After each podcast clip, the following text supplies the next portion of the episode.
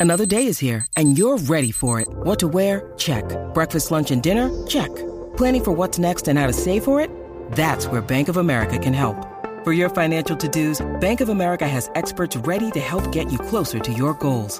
Get started at one of our local financial centers or 24-7 in our mobile banking app. Find a location near you at bankofamerica.com slash talk to us. What would you like the power to do? Mobile banking requires downloading the app and is only available for select devices. Message and data rates may apply. Bank of America and a member FDIC. Action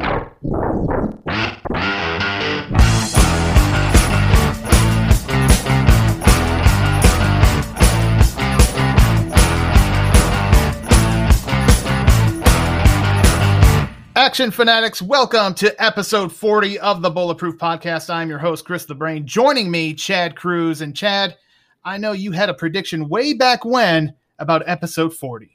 I did. I don't remember if it was the first episode or second episode, but somewhere in the early days of the Bulletproof Podcast, I remember saying that episode 40 was going to be the absolute greatest podcast ever recorded. Well, it may very well be a super podcast because we are going to be talking superhero action. Now, I do want to point out that if you listened to the to us last time, we had uh, told you that this one was going to be Judgment Night uh, with our our good friend RTG, uh, but due to a scheduling conflict, that could not happen. We will be recording that one next. So we needed a hero ourselves. So we called in Ryan Campbell in the guest chair to talk superhero action. Ryan, welcome back to the Bulletproof Podcast. That's right. This is my wheelhouse as I kind of end up doing most of the reviews for the superhero stuff. And my superpower tonight is that I am super available. Super available, and we appreciate that. But Chad, let's go back for a moment, if we may, to yes, our last let's. episode, The King of the Kickboxers. We got a, a lot of great feedback on that one. Uh, I enjoyed it. It was fun. Uh, and uh, we talked Keith Cooke, obviously. He plays Master Prang in The King of the Kickboxers. And you also mentioned Scott Adkins and the art of action during that podcast. Well, those two things are coming together like chocolate and peanut butter. It's going to be perfect because Keith Cooke will be on the May 11th episode of The Art of Action with Scott Adkins. Call me Nostradamus Cruz from now on. Um, I don't know if I kind of made that, I put that out in the world, made it happen, but it's happening now. So I'm taking credit for it. I've called you dumbass Cruz before. I wait. Uh, that's not what I said. Oh, I'm sorry. So yeah, uh, same day that this drops, everywhere you get your favorite podcast, Scott Adkins, The Art of Action with Keith Cooke drops on May the 11th. But right now, let's get into it because this is going to be possibly a controversial subject for some of our die-hard action fans because there, there's a feeling out there. Uh, you, you, you you think about that old song, Video Killed the Radio Star. There are people out there right now who think superheroes have killed action heroes, and the finger is pointed firmly at the top dog of the superhero genre, Marvel Studios. And they people want Marvel Studios gone. They want it abolished, destroyed, off the face of the earth. Ryan Campbell, I have to believe you have a differing view. Um, I mean, I I can see where that comes from. Uh, it doesn't help that Disney owns Marvel. I kind of deal with the same thing with some of the staunch, you know, Star Wars fans that despise Disney and everything that Disney does. But I mean, you know, I'm I'm someone that doesn't really enjoy conflict in a way. I think that everything can coexist. I think you can have both.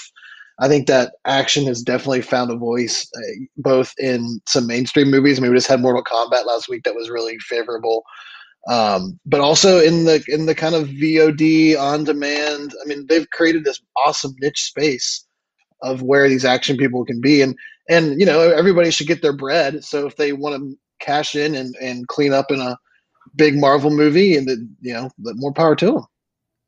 Yeah, and I, I, think that's the thing for me. It, like I, I have felt that superhero fatigue. There is so much content out there, but you know, I just pick and choose which ones I watch. Then, and it, you know, I don't uh, wish Marvel to go away because I know there's a lot of people who obviously love those movies. They make a ton of money, so that's proof of that. Uh, but Chad Cruz, I had a, a thought. You oh know, wow, another one? Yeah, more than one in a day. Uh, this one's for you because you have mentioned this uh, before. Uh, the Rock. Yes. could The Rock use his reported biggest movie star in the world title and bring that action hero back like you know like his version of a rocky or a, a rambo or a terminator like his own franchise not piggybacking off of something or, or you know part of the superhero thing is the rock to blame for uh, these action heroes being gone is basically what i'm asking you. Wow you took a while to get to that. Um, i don't know. I don't think the rock is to blame. I mean i mean these movies are making so much stinking money and it's if you have good effects anybody can be a superhero in a film uh, it doesn't take much. So I, I, I get you know playing devil's advocate here. Like i don't want marvel to go away. I don't want you know dc and warner brothers or whoever to go away. I want them to continue to make these films. I don't watch them all like you brain. I, I kind of pick and choose. Um, but i could see why somebody who who has uh, a fledgling career as an action star might look at these movies and say, "Hey, you're you're you're giving all these like action movie roles to guys like Chris Pratt or Chris Pine or Chris Hemsworth or anyone named Chris, uh, except for you, Chris Brain." Thank um, you. But they're giving all these roles to these guys because they think they're these massive stars. But all they've ever really made money in is in these massive billion dollar projects. Uh, like I'm thinking Jeremy Renner, right? Jeremy Renner is getting these starring roles in films when he's just like a, a guy with a bow and arrow in the Avengers. Yes, that is true. Is should he be the, should he be headlining any action film? Hurt Locker was cool, but I mean that role could have gone to any number of other action stars. So I can see why they would complain, but at the same time, every one of these guys is throwing their name in the hat to try to get a role. You think it, you know, Scott Adkins isn't trying to become Gambit or whoever the hell. Like right. they're all hey, trying to get in that. Hey, Scott Adkins was in Doctor Strange. I didn't see that one. He was. and I think, you know, Scott Adkins, that's a great name to bring up because there's a guy who never has had a, a chance to to get it that theatrical release movie. He's been always pretty much straight to video. I mean, he probably had right. limited release, but I mean, you think back to in the 90s, I mean, Jeff Speakman, yeah. Perfect Weapon. I mean, that was in the theaters. Like they yeah. they had faith enough in him to put that in theaters. You don't have that anymore. Uh, and I think maybe that's where people get a little bitter because it's guys like a, a Scott Adkins who, you know, yeah, maybe it's it's certainly not going to be in a top ten movie, but it could do well and it could make money. I, I think maybe that's where some of that hatred comes from Marvel. Here, here's here's the thing. To me, it's kind of like indie wrestlers who bash the WWE, um, you know, for being kind of the Mickey Mouse of of wrestling, and that but there's so much opportunity. I mean, they're going to keep making these movies, and now with Disney Plus, they've got series. There and you know they just retired so many of their actors from the first kind of phase uh, or first leg of phases. Um, I mean, there there is opportunities to get in one of these movies, and if you really make your mark, before you know it, you could have your own spin-off on Disney Plus. I mean, who thought that you know Scarlet Witch and Vision would have their own show, or that you know the Winter Soldier, Hawkeye getting his own show on Disney Plus. There's and even and all of those shows aren't just those characters. They introduce new people, and there's this kind of weird, again, like kind of like people that like indie wrestling. There's this fandom part of it that people love to latch on to the side characters in these films, or, or they try to find the one that's the least underdeveloped or the character that gets the least amount of, of love. And they kind of latch onto that and really, really, you know, get behind that character. So I mean, there's a lot of opportunity for, for some of these guys to, to kind of get in that world and, and be successful. Um, I think maybe some of that resentment though is, is like I said, very similar to kind of how some indie guys look at WWE. Yeah, and if we circle back to The Rock, he is an action star. I don't know if I'd call him the greatest action star. Here we go again. But he is an action star. But he he hasn't done a superhero movie yet. Am I right? Uh, he's supposed to be Black Adam. Black Adam, kind of sitting out there for forever. Yeah, the ten years in production, but it's coming. So, so he, I don't think that he is the one to kind of open the door for all these other action guys because I don't see The Rock as an action guy. I see The Rock as an actor uh, who has done as many probably Tooth Fairies as he has uh, Faster or whatever. You know what I mean? Right. And well, and I think the reason I brought The Rock up, and, and obviously, you know, he's just he's so he's a larger than life guy. So he's Right. like the Arnold and the Stallones of the past who had those big major blockbuster action movies that people now miss because they have they're not around anymore. You you know they're lower budget, medium budget movies like like a John Wick, w- very popular. Obviously, they're they're still making them. There's going to be a potential spin-off series of it. You know those movies have done well. Taken, the Taken movies did well. Yeah. Um, the Expendables did well, but you know The Rock, I think is to me the one guy who maybe if he had his own version again of of uh, Commando or Cobra or something like that, and that made a ton of money, then would that give all these other guys an opportunity? Because again, Hollywood goes where the money's at, and if one thing is successful, they will try to copy that formula. Would, would, that happen, or are you saying it's impossible? And The Rock, you just you hate him, Chad. I don't hate him. I mean, he is larger than life. He seems like a super guy. I mean, he he he's out there, and I mean, I can't even turn the TV on without seeing his face. Um, but he's commercials and tequila and freaking game shows and all kinds of shit. Um, he's everywhere, but I just don't see him as like this like big action guy. I mean, he to me he's he can do comedy. He can do like the the kids movie, the, family friendly movies. Uh, he can do a little bit of drama, but I just don't see him as as an action guy. He doesn't have that label to me. Um, but he has done a lot for the action community. He's done a lot for other wrestlers moving into action. I don't know if Dave Batista, I don't know if John Cena, I don't know if any of these guys are there without The Rock. Right. Well, I was going to bring up Batista's. He's someone who's kind of been able to do both. I mean, Right, he's in that that's true. Marvel world, and he, he's still doing VOD movies or you know, kind of mid-tier action movies that he's like the build character in. So I mean, he's been able to to kind of walk both worlds. Um, Cena, I don't know. I think he's kind of with the whole fast stuff. He's probably going to whole bypass that whole thing and go straight into bigger stuff. Well, he's but- in he's in the DC, the uh, Suicide Squad. Suicide Squad, yeah. Right. Yeah. But I, I and again, his own TV show. What TV show? Uh, the Peacemaker or something like that. He's got his own show Oh, coming out. oh, did not know that. But um, I, I, I think it's definitely something. And again, the bl- to blame COVID, COVID on, but there was kind of a resurgence right before COVID happened of people wanting their rated R, like hard edged movie theater experience there.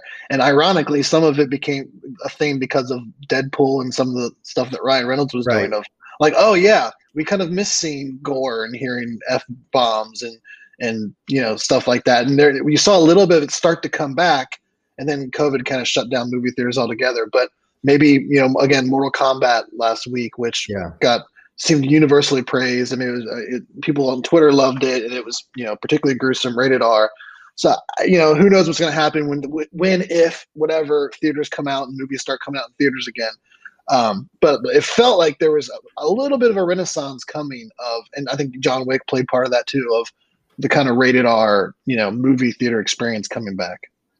Well, Right. even and nobody that came out a couple, you know, what about a month ago? I mean, that kind of took everybody by surprise. I mean, Bob Odenkirk as an action star, but you know, that there's a there's Oh. definitely a, a market for that. I mean, Liam Neeson did it with Taken. I mean, Right. Taken kind of Right. saw a resurgence of action movies, and who would have thought Liam Neeson was going to spearhead that?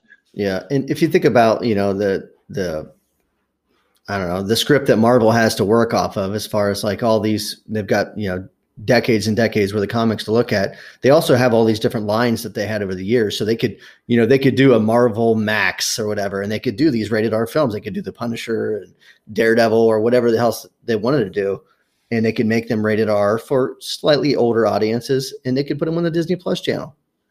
I'm, I didn't. I feel like they've announced that that new Blade movie that's going to be coming out was going to be R. I, I may be wrong Yeah, about that. Uh, if I'll it's not, research in it, that would be concerning. I believe. I thought that they, they confirmed correct. that, and I'm pretty sure they said Deadpool three will be R The, as well. But Now the question so is uh is Morbius that's also through Mar- Marvel, right? uh, well, that's in, it's in that Sony realm that's kind of Okay. iffy, where where Gotcha. you know they, it, it literally by the week some new agreement between them about how they're going to share and deal with all that stuff is different. But that's de- technically a Sony Marvel Okay. kind of side. All right. Well, you know, I think we've just solved the world's problems with this conversation, or maybe not. Sure. Uh, but One let's, of them. yeah, one of the world's problems. But yeah, it's you know definitely something to keep our eye on because again, yeah, when COVID goes away and when things start getting back to normal and theaters uh, are open and at full capacity one day, you know, it will be interesting to see uh, what type of big time movies are out there. Um, just, we've been kind of in a, a holding pattern for the most of the past year, so interesting to see what's coming. But let's take a look back now, gentlemen, at some of our favorite superhero movies from over the years. Uh, I will kick things off because I'm going to pick the very first superhero movie there ever was 1978 Superman, an absolute all time favorite of mine. Um, you know, at that point, I was four years old when this thing came out. We had superhero cartoons, we had superheroes on TV, but we did not have a, a movie like this. And to see Superman in living color on a huge screen flying in the air was absolutely amazing. And it just it, it, it, will have a spot in my heart i think until the day i die. And it had probably one of the best movie taglines with the you'll believe a man can fly uh, going into the movie. I think that was perfect. Right. The music uh, the effects you know for the time were amazing christopher reeves so such a like perfect casting yeah. Uh, for the role of, of both Superman and Clark Kent. Like it just seemed like uh, everything was kind of was done well in that movie. And Richard Donner is a great director, and he I, I felt like he really had a love for the character. Whether he did or not, I, I have no idea, but it, it, felt like he did. And the movie has like a ton of heart, so you can watch it with your kids, you can watch it with your grandparents, you can watch it with a homeless guy lives down the street, whichever whatever one you want. And you said also back at it was also back at a time when DC wasn't afraid to let Superman be Superman. I, I think I don't know if it's maybe that some of the, the some of the kids with Superman grew up, or the world just became a kind of more cynical, darker place, and looked at Superman as being you know golden boy. But uh, you know he's allowed to just be Superman. They didn't have to gritty him up. They didn't have to you know right. dumb his power level down or anything like that. He's just able to be Superman. Yeah, and you said it, Chad. Uh, Christopher Reeve. The thing with him is he is great as Superman and as Clark Kent. I don't think anyone else has been able to capture that. I think. What's, what's the opposite of Christopher Reeve? I don't know. Christopher Walken. Oh, jeez. Uh, I guess Christopher Living at this point would be also. Uh, sorry, sorry about that, guys horrible, horrible. But yeah, so Superman. That's. I mean, you think about it. The weird thing about the the Superman movie, and the, and I would throw Superman two in there because the two go in, you know, hand in hand. Uh, I mean, basically, they set up Superman two in the first five minutes of Superman one. Right. I don't think any movie has ever done that before or since. But I mean, Superman came out in the middle of December of 1978. It was number nine for the year. Wow. So in two weeks, and then the next year, 1979, it was the number one movie of the year. Um, Superman 2, number one movie, 1981. The odd thing about this is, I mean, obviously, this is the first one. This is the Superman started it all. It was basically the blueprint for a superhero movie, but we didn't really get any kind of follow up to it. I mean, you had Swamp Thing, which was not even I mean that was like a rated R movie, not even geared towards the same audience that Superman right. was. Marvel's first movie was freaking Howard the Duck. I mean, it's just it's odd that, you know, others didn't capitalize on this obviously huge success that was Superman. I, I would say at that time in, in our comic history, there wasn't a hero that was as you know synonymous or as world renowned or known as Superman. I mean, Marvel really arguably didn't even become the Marvel we know now till the '90s. Is really when it just took off and and kind of surpassed DC as being the leading comic creator. Uh, so I, I, you know I mean I guess Batman was a thing, but he, the, what people thought of as Batman then when in the 70s late 70s compared to what they think of Batman now is completely different. I just don't think that there was a hero on Superman's level that anybody looked at as being marketable as something that could that could even come near that. I mean, when you start the genre with the top tier, you know, one, I, I'd I just don't know if any, and the movie cost a lot to make at the time, and it was pretty, you know, cutting edge for the way it did effects. I just don't think anybody else thought they could, you know, come close to that, or anybody was was a bankable enough superhero. I think it owes a lot to uh, you know the serials of the time too. You know, you think about like Flash Gordon uh, before it, and then you know in the '60s you had Batman and Green Hornet series, um, and and they kind of they had a different flavor. Those two, you know, Batman was more campy and silly, whereas Green Hornet was more serious. But they introduced characters and the idea that people could wear costumes. So I, I felt like when Superman came out in the late '70s, it, it you could look at it in a serious manner, and it wasn't like it wasn't like you're watching you know Batman '66 or the like Batman and Robin running down the street being goofy. You know what I mean? Like Right. it, it felt like it was a serious tone Yeah. for a movie with a guy in tights. Yeah.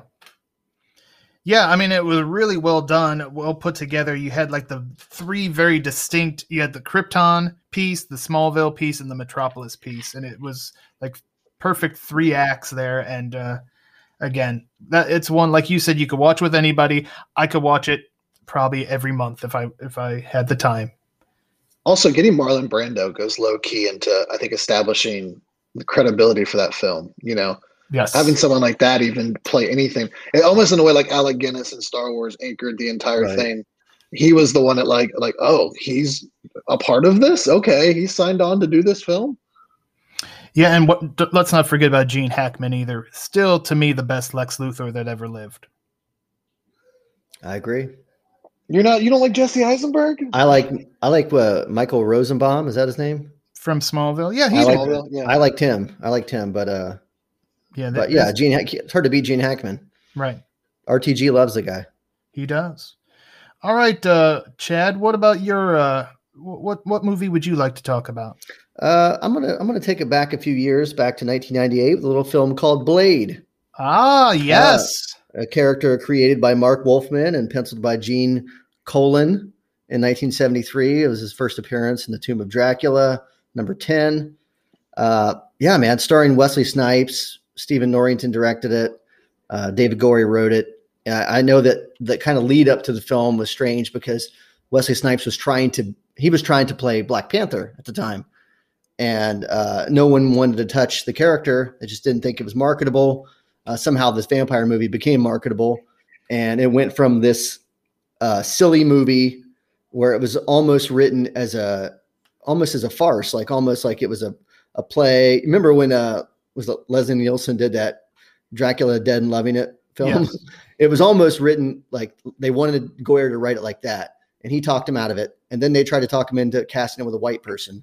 And he talked him out of that as well so the movie went through some trials and tribulations before it finally got made. And when it did get made, it was absolutely gruesome and awesome. Yeah, and it's kind of like a forgotten Marvel movie uh, by a lot of fans because it was predated, you know, Iron Man and all. all Spider Man. yeah. And I even predated X Men. It was even before X Men. Yeah. And rated R, which was you know that's a bold move. Yeah, for a superhero movie. Obviously, you weren't, you know, you weren't marketing to kids. You didn't have. Did they have Blade toys? They I probably, think they did. they yeah. probably still did. That doesn't- The only thing that I think maybe helped it is it is uh well, did it come after the Matrix? It was post Matrix, right? Matrix was 99, I believe. Look it up. I may be wrong about that. Let me let me look real quick. We'll edit this out. Yeah, I mean, the, the tone of the movie it's it's dark, um, but it's it should be. You know, it's a movie about uh, vampires killing people, and uh, one half vampire who walks during the day and kills vampires at night. Like it, it shouldn't be this happy-go-lucky film where a guy is walking around with a flower in one pocket and a freaking samurai sword, you know, on his back. so the film it it was written to be dark. It was directed by Stephen Norrington, who's done dark shit in the past. And Wesley Snipes is a legitimate badass who can do action. We've seen him do action. He can do it. And he looks legitimate on screen, unlike many of the comic book heroes today. Oh, All right, so Blade was 98, Matrix was 99. So yeah, they were Yes. it, it did even predate the Matrix. and you got Kris Kristofferson in there. Stephen Dorff is in this one. I mean, a, a good supporting cast around Wesley Snipes. Of course. And it and it, you know, they have um I've heard that the the original cut was much longer uh, than what we got in the theatrical release, which isn't new to you know to, to film, but that the original cut was not getting good reviews from from testers. So uh, they cut a bunch of stuff out. They added a little bit of stuff at the end. The the, the sword fight that you see at the end was added um, after the fact. They went back and reshot some scenes. So they they definitely tinkered with it a bit from the original kind of vision to what we got. But I think that what we got, you know, we got multiple sequels after, we got a television series after, so it obviously worked for what they were going for. And it's coming back as we mentioned earlier. So it is, yeah. It's exciting. Ryan Campbell, what you got for us? Well, I'm going to take you guys forward a little bit to 2002. Uh, and Brain, as you had mentioned, what Superman was to you, uh, this was kind of the same for me, which was Spider Man.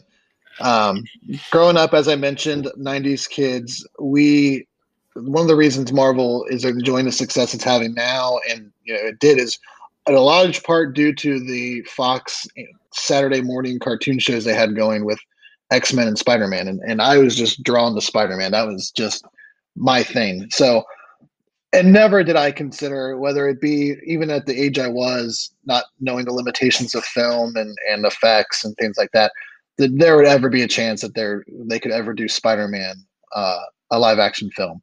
And that, that first shot, I think from early on when they were doing it, where he just swings and he comes around the corner of a New York building like that was probably the closest I can compare to when the Superman scene fly on screen was seeing him swing by a building and people from the street view and him just swing and keep on going. Like that was just amazing to me. So um, I, I the, the movie somewhat holds up. I mean, uh, uh, I think with what we expect now from a superhero movie, uh, it, it, can be a little sometimes a little cheesy. That has that little bit of Sam Raimi kind of cheese to it. Um, and it's sometimes not willing to go places like the Green Goblin character and the costume and all that. Whereas I think now Marvel is more willing to to just go straight on what it looks like in the comic book and and just trust it. Um, but just seeing Spider-Man on, on film and Tobey Maguire, who, you know, again, not who you would choose, but that's kind of Peter Parker, so it was kind of perfect.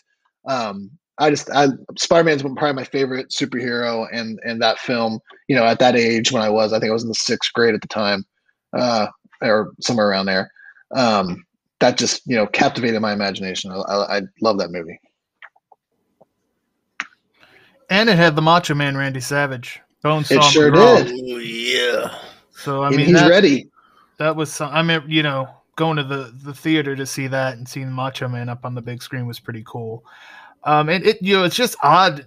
You know, you think about it, like 2002. Now, obviously, that's quite some time, but that it took that long to, for Spider-Man to make it on the on the screen because obviously yeah. he's Marvel's. You know, he's Marvel's Superman. He's Marvel's biggest guy. Um, and obviously, it, it almost was going to be one of your favorites of all time, Chad. Michael Dudikoff was almost going to be Spider-Man. Oh my gosh, can you imagine that? How how would you hide that great hair under a mask? I just don't think you you could do it. He was just a few years too late. he was, and I, I almost, I, I, think it's a great choice. I almost had uh, said Spider Man two, uh, because yeah, which I, I think is actually better than this first. I, I would say, yeah, it's yeah. the better film, but the whole like, like I said, so much of it just the the sheer awe factor of it, it being yeah. a real thing and seeing it on screen and you know everything like that is was that but yeah i would say spider-man 2 is is the superior film of of those that yeah. that era and I think that the another thing that works for, like you said, it's, it's got some of that Sam Raimi cheese, and I think it works for the film and for the character especially because, you know, if you go back through Spider Man, you know, for a long period of his history, uh, ex- except for maybe a little bit of that attitude '90s era where he had a little bit more tude. The McFarlane era. the McFarlane era. He he always had the the quips, the jokes, and he was I don't know, he was just more fun loving and stuff. And uh, but with a lot of heart. And I think that the Sam Raimi with his style, it really fit well. And it Tobey Maguire, like he he's kind of perfect for it, I guess. Yeah, and and like as you mentioned, you know, to the point that Marvel didn't even touch it now. We've we've done the Uncle Ben thing to death, but I think that movie nailed it and probably did it as good. Like that's the quick yeah. essential Uncle Ben story is the way that, that they did that. Well, I want to bring up since we're talking Spider-Man, one of my favorites was actually 2017 Spider-Man Homecoming. Uh, this has been probably mo- my most recent favorite uh, of of the superhero movies. One of the things I liked about it was, you know, the high school thing. Tom Holland looks like he's in high school. He still looks like he's in high school right now. it, it seemed more believable. I like that they did not have the origin story because it's like at this point, how many Spider-Man movies have we had? If you're going into a Spider-Man movie and don't know that he was bit by a radioactive spider, get the hell out. I mean, we we have beat this thing to death.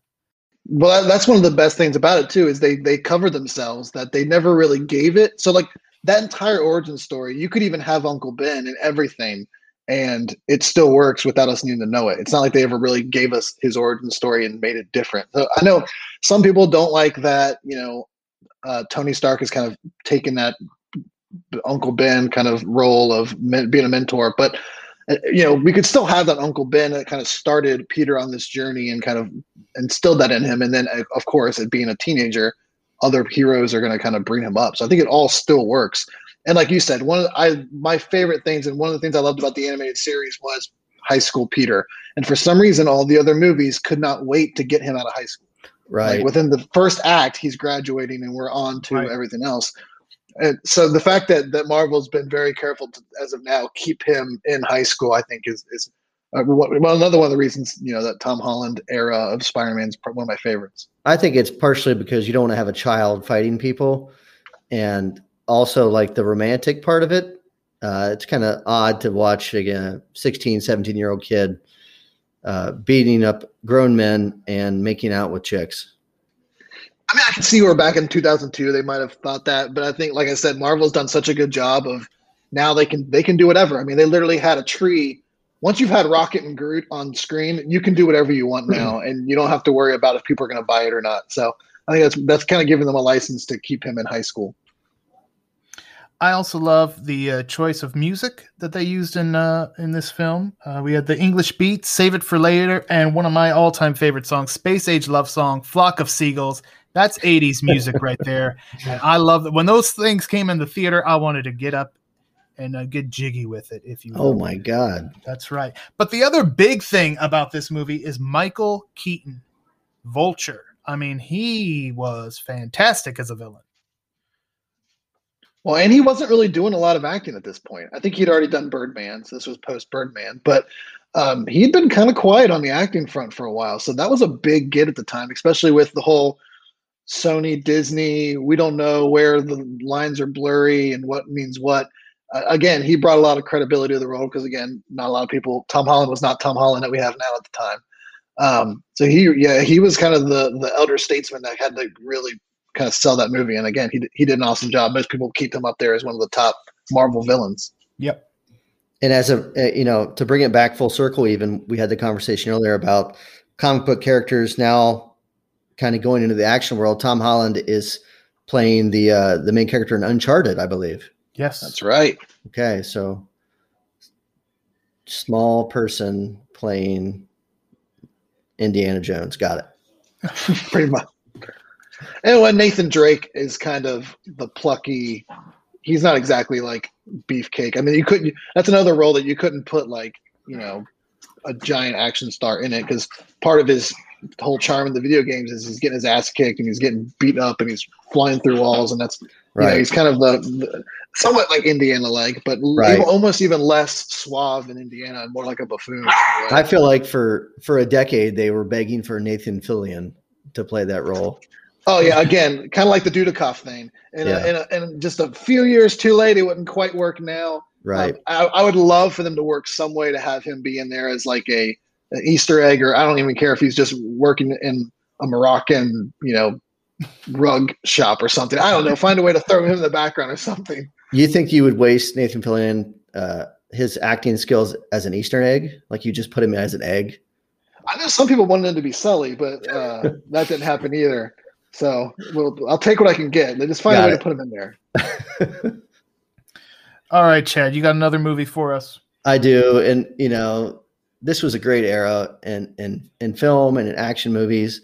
And I'm I'm gonna hang around in the in the '90s. I'm gonna go early '90s for this one. '94, a little film called The Crow, starring Ah. Brandon Lee. Uh, yeah, originally created by James O'Barr and, and published by Caliber Comics in in '89. Um, just like uh, you know, Blade was dark. The Crow is darker. Like it, it Yes. doesn't get much darker as a comic book film than The Crow, and just I mean, a gut wrenching story about a character who's uh, who's killed along with his his wife uh, or fiance. Was she his fiance?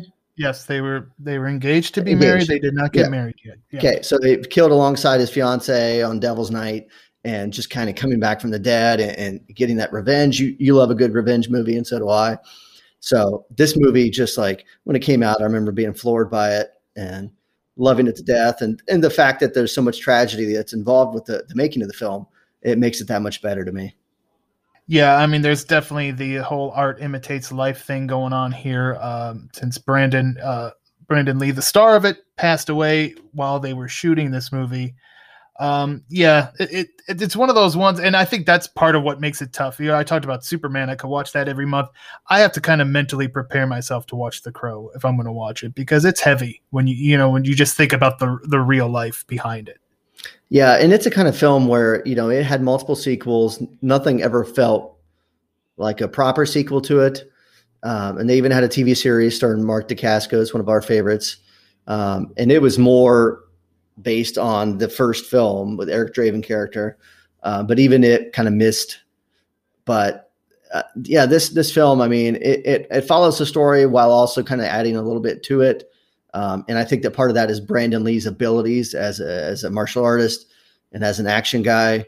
But it's just so good, and, and he's he's such a powerful performance in it as an actor who had never really delivered something like that before. So it really showed his range.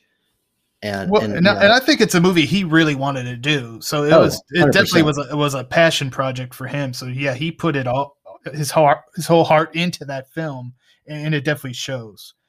Um, and a, another another thing you want to talk about there is the bad guys. I mean, Michael Wincott. I mean, I don't know what it is about Detroit and bad guys, but they have the baddest of the bad in the action movie world. Yeah, I think the setting for that film is perfect because you know the city looked it looked pretty grim as it was, and, and like you said, they had such a great rogues gallery uh, with you know Tintin and and uh, Fun Boy and all these guys that you know, Fire it up. Fire it up. we, we get we get just enough of them in the few scenes that they're involved in early in the film to hate them. Yep. There's there's not a single one of the bad guys that that you like secretly like, and rare. That's pretty rare in these kinds of movies. Usually there's like a bad guy, like oh man, I hope this guy like somehow slips away or he has a cool scene in it. But every one of these guys you have to hate just for what they are and what they do in the film. So I think that they they they get that across pretty early on, and you're just begging for Brandon Lee to kill these people. Yeah, if you go back to Ryan Campbell around this time, you know, where we're we're skateboarding in our JNCO jeans, and we've got that little bit of a, of a suburban goth phase going on, where we're not like super goth, but because we live in the suburbs and we're we're good white kids. Uh, but you know, we we we like Sting on WCW coming down from the rafters, and every and just about every weekend we would curl up and, and watch The Crow. That was just about a, a weekend ritual for me and my friend uh, around this time. All right, Ryan, do you have a, another movie you want to talk about? I do. So I'm going to go back to Marvel just because this being an action themed podcast and action themed website. And I thought of the MCU, you know, uh, uh, the Disney MCU catalog, what's the best, probably pure action film? And I had to go with some people say this is the best one, period, but I definitely think it's the best action wise, is Captain America Winter Soldier. Um, I think it has the best fight choreography. It has some really good fight choreography. It was the first. Stupid dogs. Shut up. We love dogs at Bulletproof Action, by the way. I know. I know. They won't quit fighting over here. They're having their own fight. It's been pretty entertaining. But um, it, it was the first one at the Russo brothers that uh, I think they kind of really put Marvel on track. So obviously Kevin Feige is kind of the, the grand overlord that kind of lays out all the pieces. But I mean, you, before they came in, the Russo brothers, like Iron Man two was okay. Iron Man three got mixed. You know, you had the Hulk movie and some of the other ones. The first Captain America was was good, but like nobody was really blown away by it. And when the Russo brothers came in, and they, they ended up doing Civil War, which kind of fixed the Avengers timeline, and then of course they did Infinity War, and of course they did Endgame. Um, they kind of set everything on in motion here. Uh, it really was a, the best movie for Cap. It took him from kind of the corny man out of time that he is in the first movie and made him like a badass. Like there's you know in the first movie he's jumping out of planes with a parachute, and he literally the first shot of this movie is him jumping out of a plane into the ocean with nothing. You know, like he really put him on track. He's still a little bit out of time as he's got his notebook and he's kind of keeping things in track of what he needs to catch up on. But it, it made Cap a badass. It had some great fight scenes, some great action. Had the whole kind of spy thing. Robert Redford comes in and, and plays the the villain well.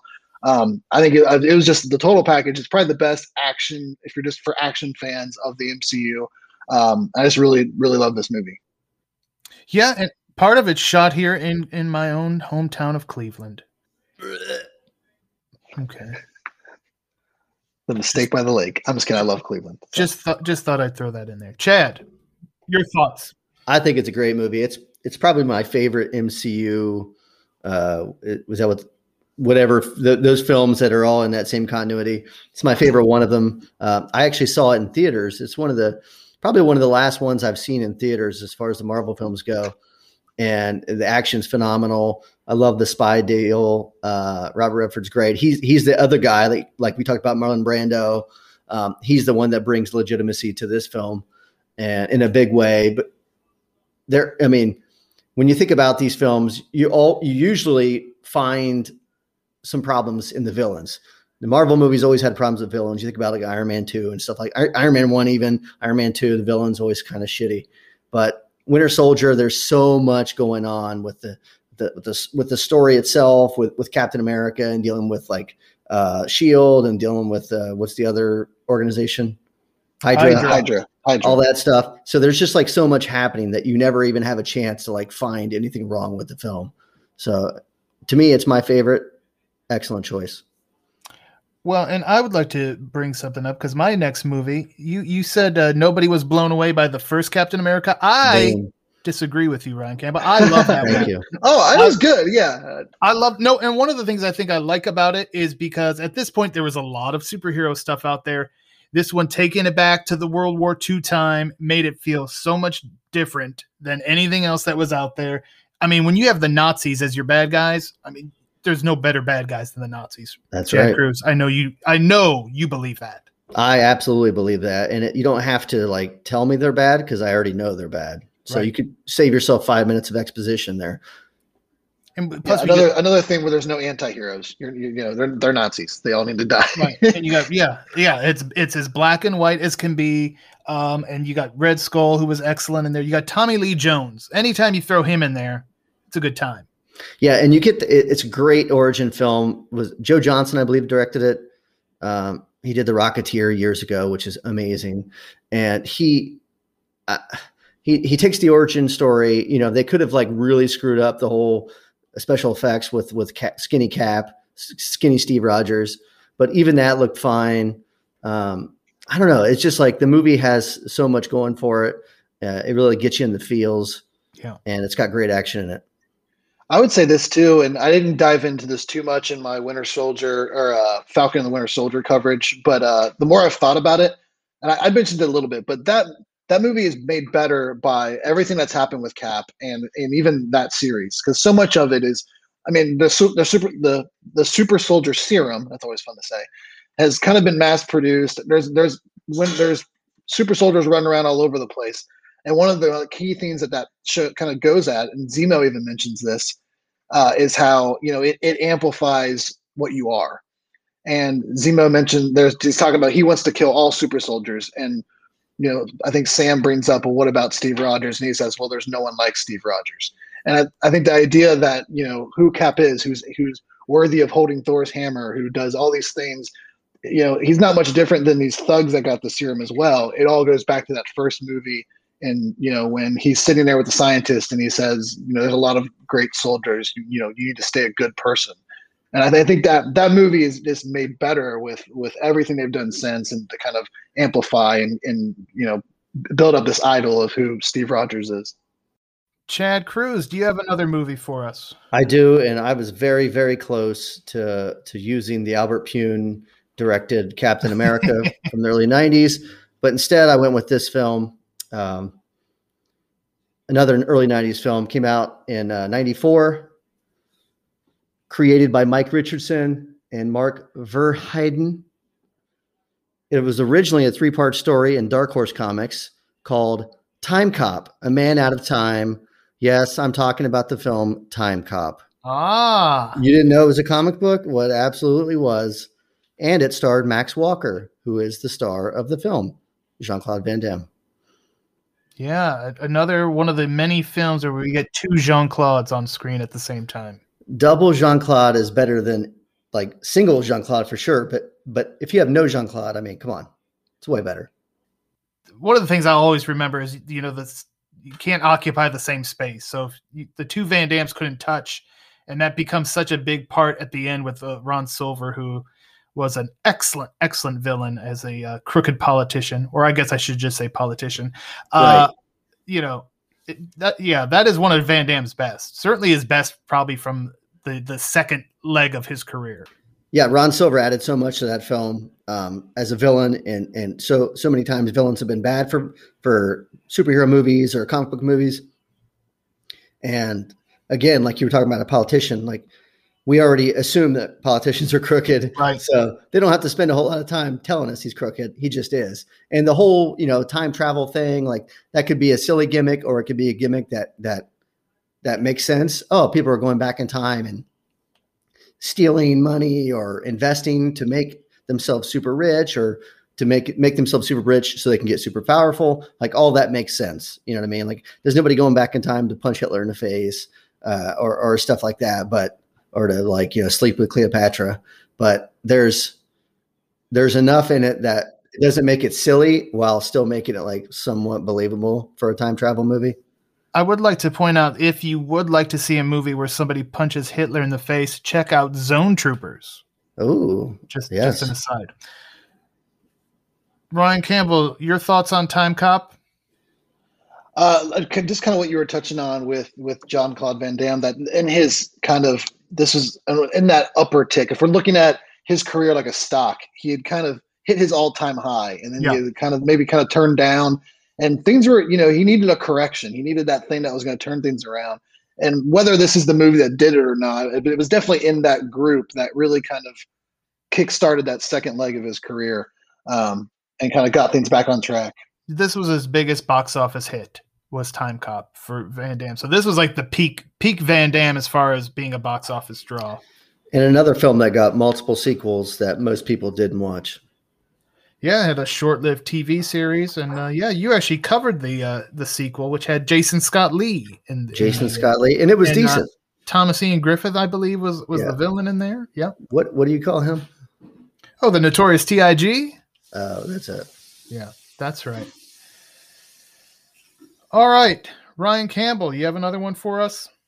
I've got a few, um, but I'm going to go pretty off the book here, and it's kind of corny, but it's obviously not one of my favorite superhero movies. But you know, we could sit here all day and just name like MCU movies and things like that. But I'm going to go kind of off the books here with Sky High. So I don't even know what that is. Yeah, is that, it, it's is that the Kurt Russell? Movie. That's the Kurt Russell kids okay. movie from 2005.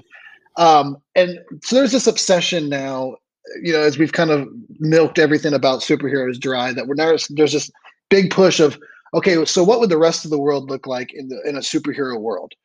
We've got shows now. Uh, you know, I've covered My Hero Academia. We've covered other shows, uh, The Boys. You know, that kind of look at things like uh, Invincibles in there. Which again, to plug that, I did the uh, you should be watching article online. But the the season finale for season one was this past week. If you are any fan of hero shows at all, or you like the you know DC um, cartoon shows that were going on, check out Invincible. The season finale was absolutely bonkers. But anyway, back to Sky High. Um, you know, we had this obsession with, well, what would it be like if heroes started marrying each other and they had kids? What would those kids be like?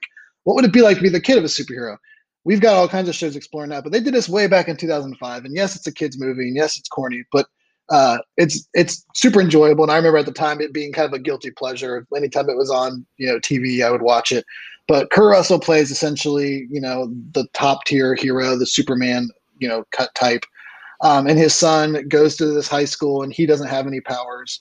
And eventually they show up in the school, and now all of a sudden he goes from being the loser kid to the most popular kid. And it's kind of a, uh, you know, high school comedy with some superhero stuff and Kurt Russell being over the top corny. Uh, it's just, you know, uh, it's an enjoyable, fun kind of movie. And it was kind of ahead of its time with how we kind of look at this extended world of superheroes that, that they would have to live in.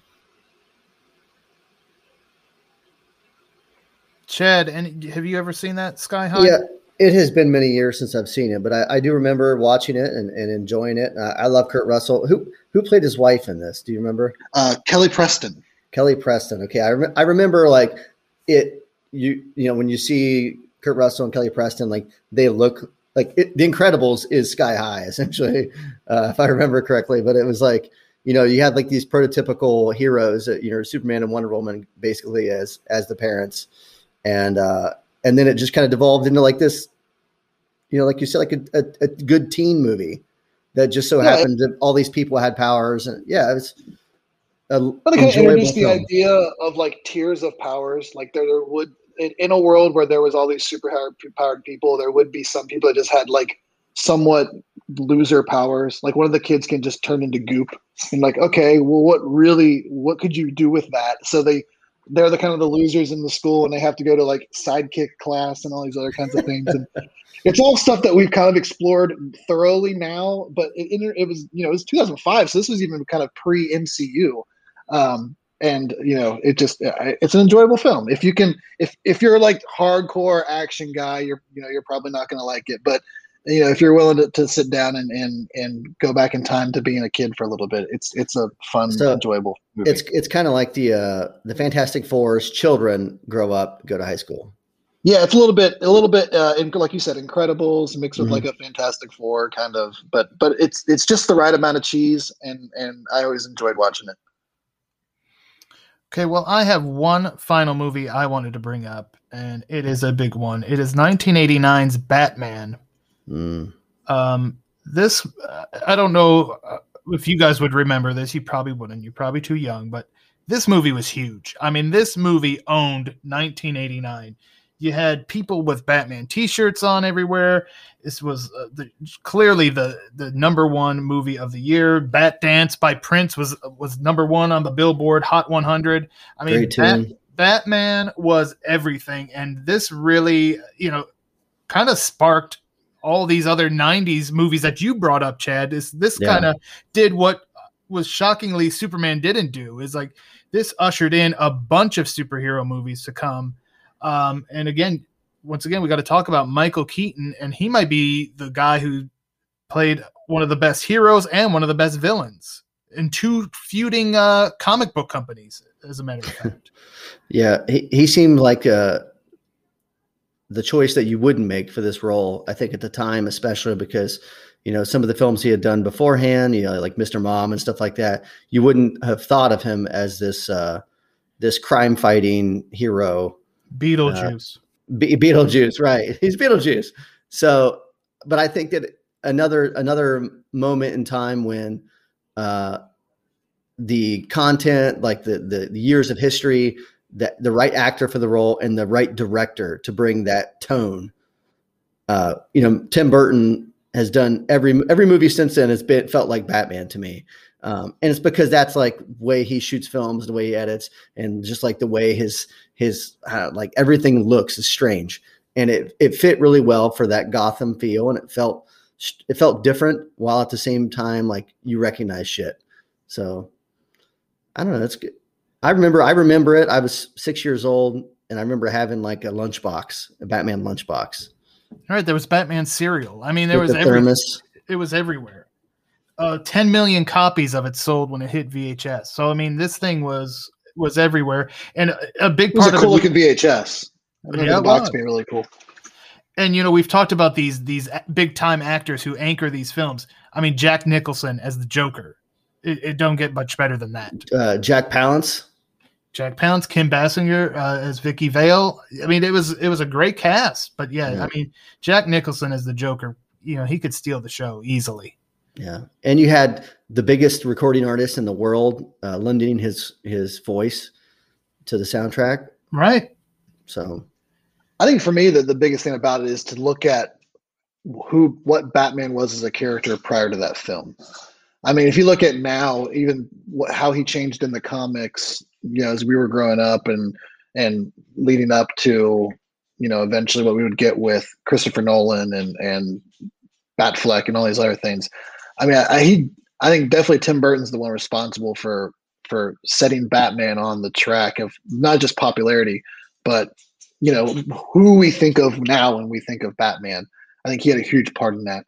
Uh, to the point that it's kind of funny. There's a TikTok that's going around now, and, and part of me thinks it's fake. I don't know, but it's this younger girl, and she's imagining what would be like if Tim Burton made superhero movies, and then it says Batman, and it's drawn like you know uh, some of his animated movies, like uh, Nightmare Before Christmas and all that. And then it usually is followed by some older person who's like, "Are you freaking serious?" Like, so again, I don't know if it's real or not, but it's just funny that that's how long it's been that people are are totally don't even know or don't know that he's the one that made that movie. Yeah, I mean, prior to this, you know, it was Adam West Batman, like you talked Yeah. about earlier. Right. I mean, it was real corny and cheesy and campy and and yeah, bright colors and you know, it was it was a comic book come to life. But yeah, Tim Burton took it and made it dark and yeah, really paved the way, like you said, for for the later uh, movies. Uh, I would say not even just the movies, even the comics in the '90s Right. and leading up. Like he, com- the, the entire character was was pivoted almost. And I, I, I guess I don't I don't know exactly what uh, what he was like in the comics in '87 and '88, but it, it definitely seemed like that changed the entire trajectory of of kind of you know who we are, not just in the movies, but in the entire pulp culture exelon of who Batman is. Right. And and you have to remember after the 60s show, you know, there was like a, a real kind of like you said, there was a pivot away from the campiness. Denny O'Neil and Neal Adams, like throughout the 70s, made he Batman became dark. Like he he went dark and he was like solving like real crimes, not just fighting against, you know, the Riddler or whatever. He was fighting against like real criminals. And in 86, uh, Frank Miller did uh, Dark Knight Returns. So um, it it was happening in the comics, but the comics were were so small compared to you know the, the big time blockbuster films. So Yeah, it's a good point. That that Frank Miller comic with with him, that's when he finally you know beat Superman. Essentially, mhm. um, that was yeah, that was a big part of it too as well. And and uh, obviously, I think the success of, of Batman and then Batman Returns, we we got Batman the animated series, which is you know one of the the greatest superhero cartoons of all time, and and obviously they shared a lot. They shared the the theme song and, and everything, and Tim Burton he laid the groundwork there for that. And maybe it's because um, of my age group at the time, but um, yeah, that's definitely um, Kevin Conroy. If I'm saying who is my Batman, it's Kevin Conroy who voiced voiced him in the animated series and Justice League and uh, the Arkham series. He still voices Batman quite a bit in some of the animated stuff, not all of it, but some of it. Um, yeah, I mean, if you're, if you're asking, if you close your eyes and, and imagine who your Batman is, it's it's probably Kevin Conroy Batman, honestly, more than any other one. All right, Chad, do you have anything else for us? nope, that's it. All right, Chad's out. Brian Campbell, you have any others you want to bring up? Um, yeah, just another Spider-Man film, uh, Into the Spider-Verse, which is uh, probably one of the. uh, It's maybe the best Spider-Man film. Um, but if you haven't checked it out, I think it's still on Netflix. uh, If if, if you want to check it out, but uh, Miles Mora- Miles Miles Morales' story. Uh, it's just a great Spider-Man story, a great origin story. It has some awesome an awesome music soundtrack. The animation's different. Uh, you know, we got Nicolas Cage playing Spider-Man. It, it's it's just a it's a really good film. If you haven't checked it out because it's animated and, and you're kind of thrown off by that whole part, definitely check it out. It's it's a it's a great comic movie and it's a really good Spider-Man story. Okay, wait, sorry, Brian. I'm going the opposite real quick. Okay. I grew up uh, watching the Green Hornet serials from the late 30s, and and then you know later on, I remember uh, my cousin had some recording recorded VHS tapes of uh, of the '60s show of Green Right. Hornet and Kato. So I I loved Green Hornet uh, as a kid, and even as a grown up, I wish they would do the do the character right and make a good film about it. But um, that was probably my favorite. So I, I've always liked the the pulpy uh, serial kind of shows and movies. So, you know, when you got in the Rocketeer and the Phantom and the Shadow, I love all that stuff. So those are always good revisits for me. Yeah, that's actually one I was surprised you did not mention was the Phantom. I know you're Yeah. You're a fan of that one. I am big time.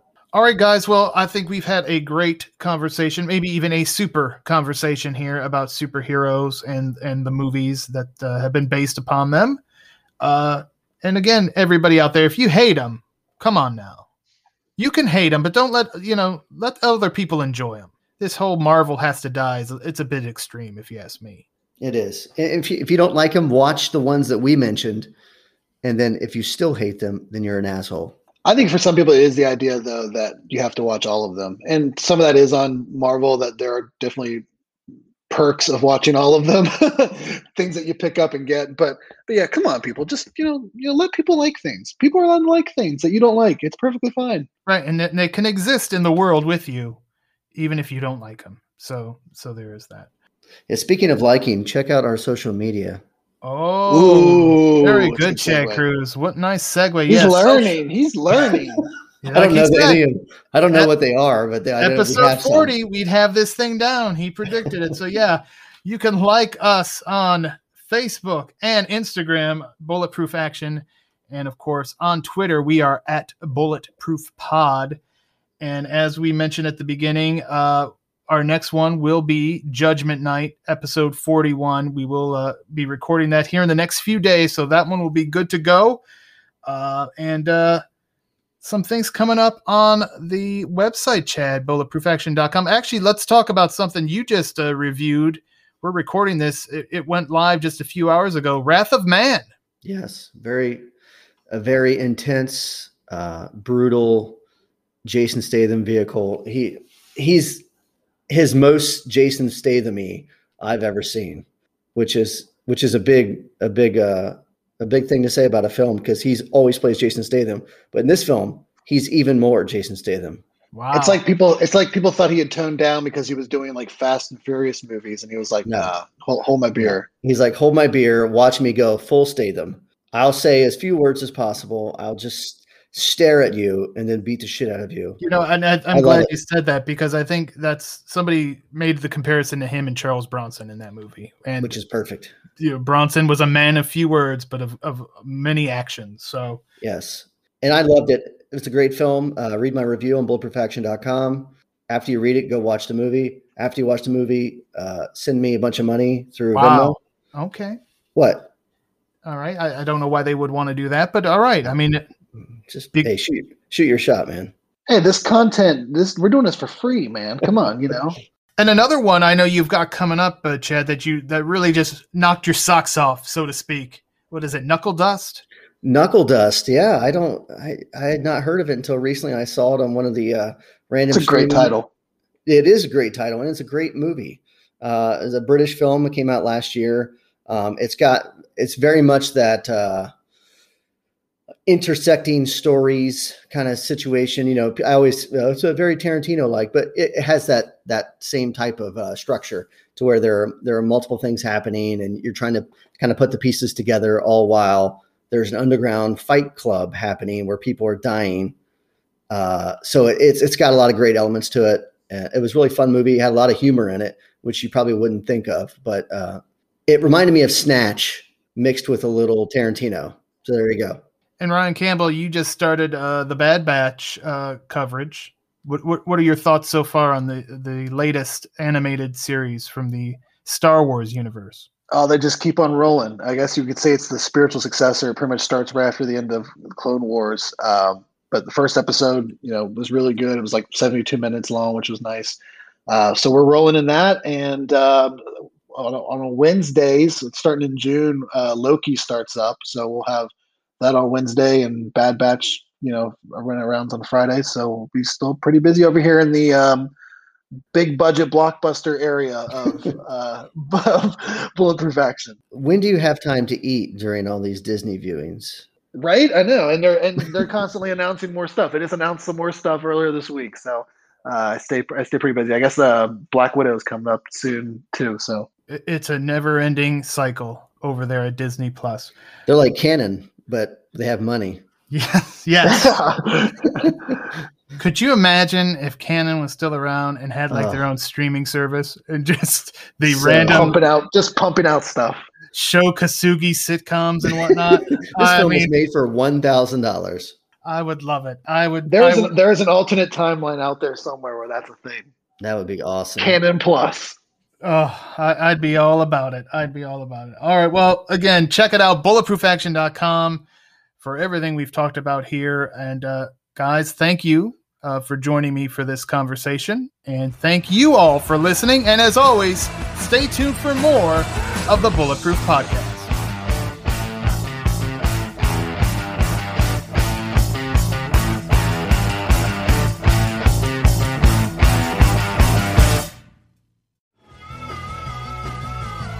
You're listening to the Geekscape Network.